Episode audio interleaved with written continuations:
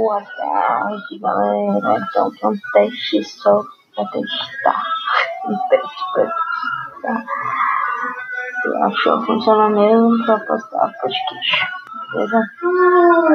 Até mais.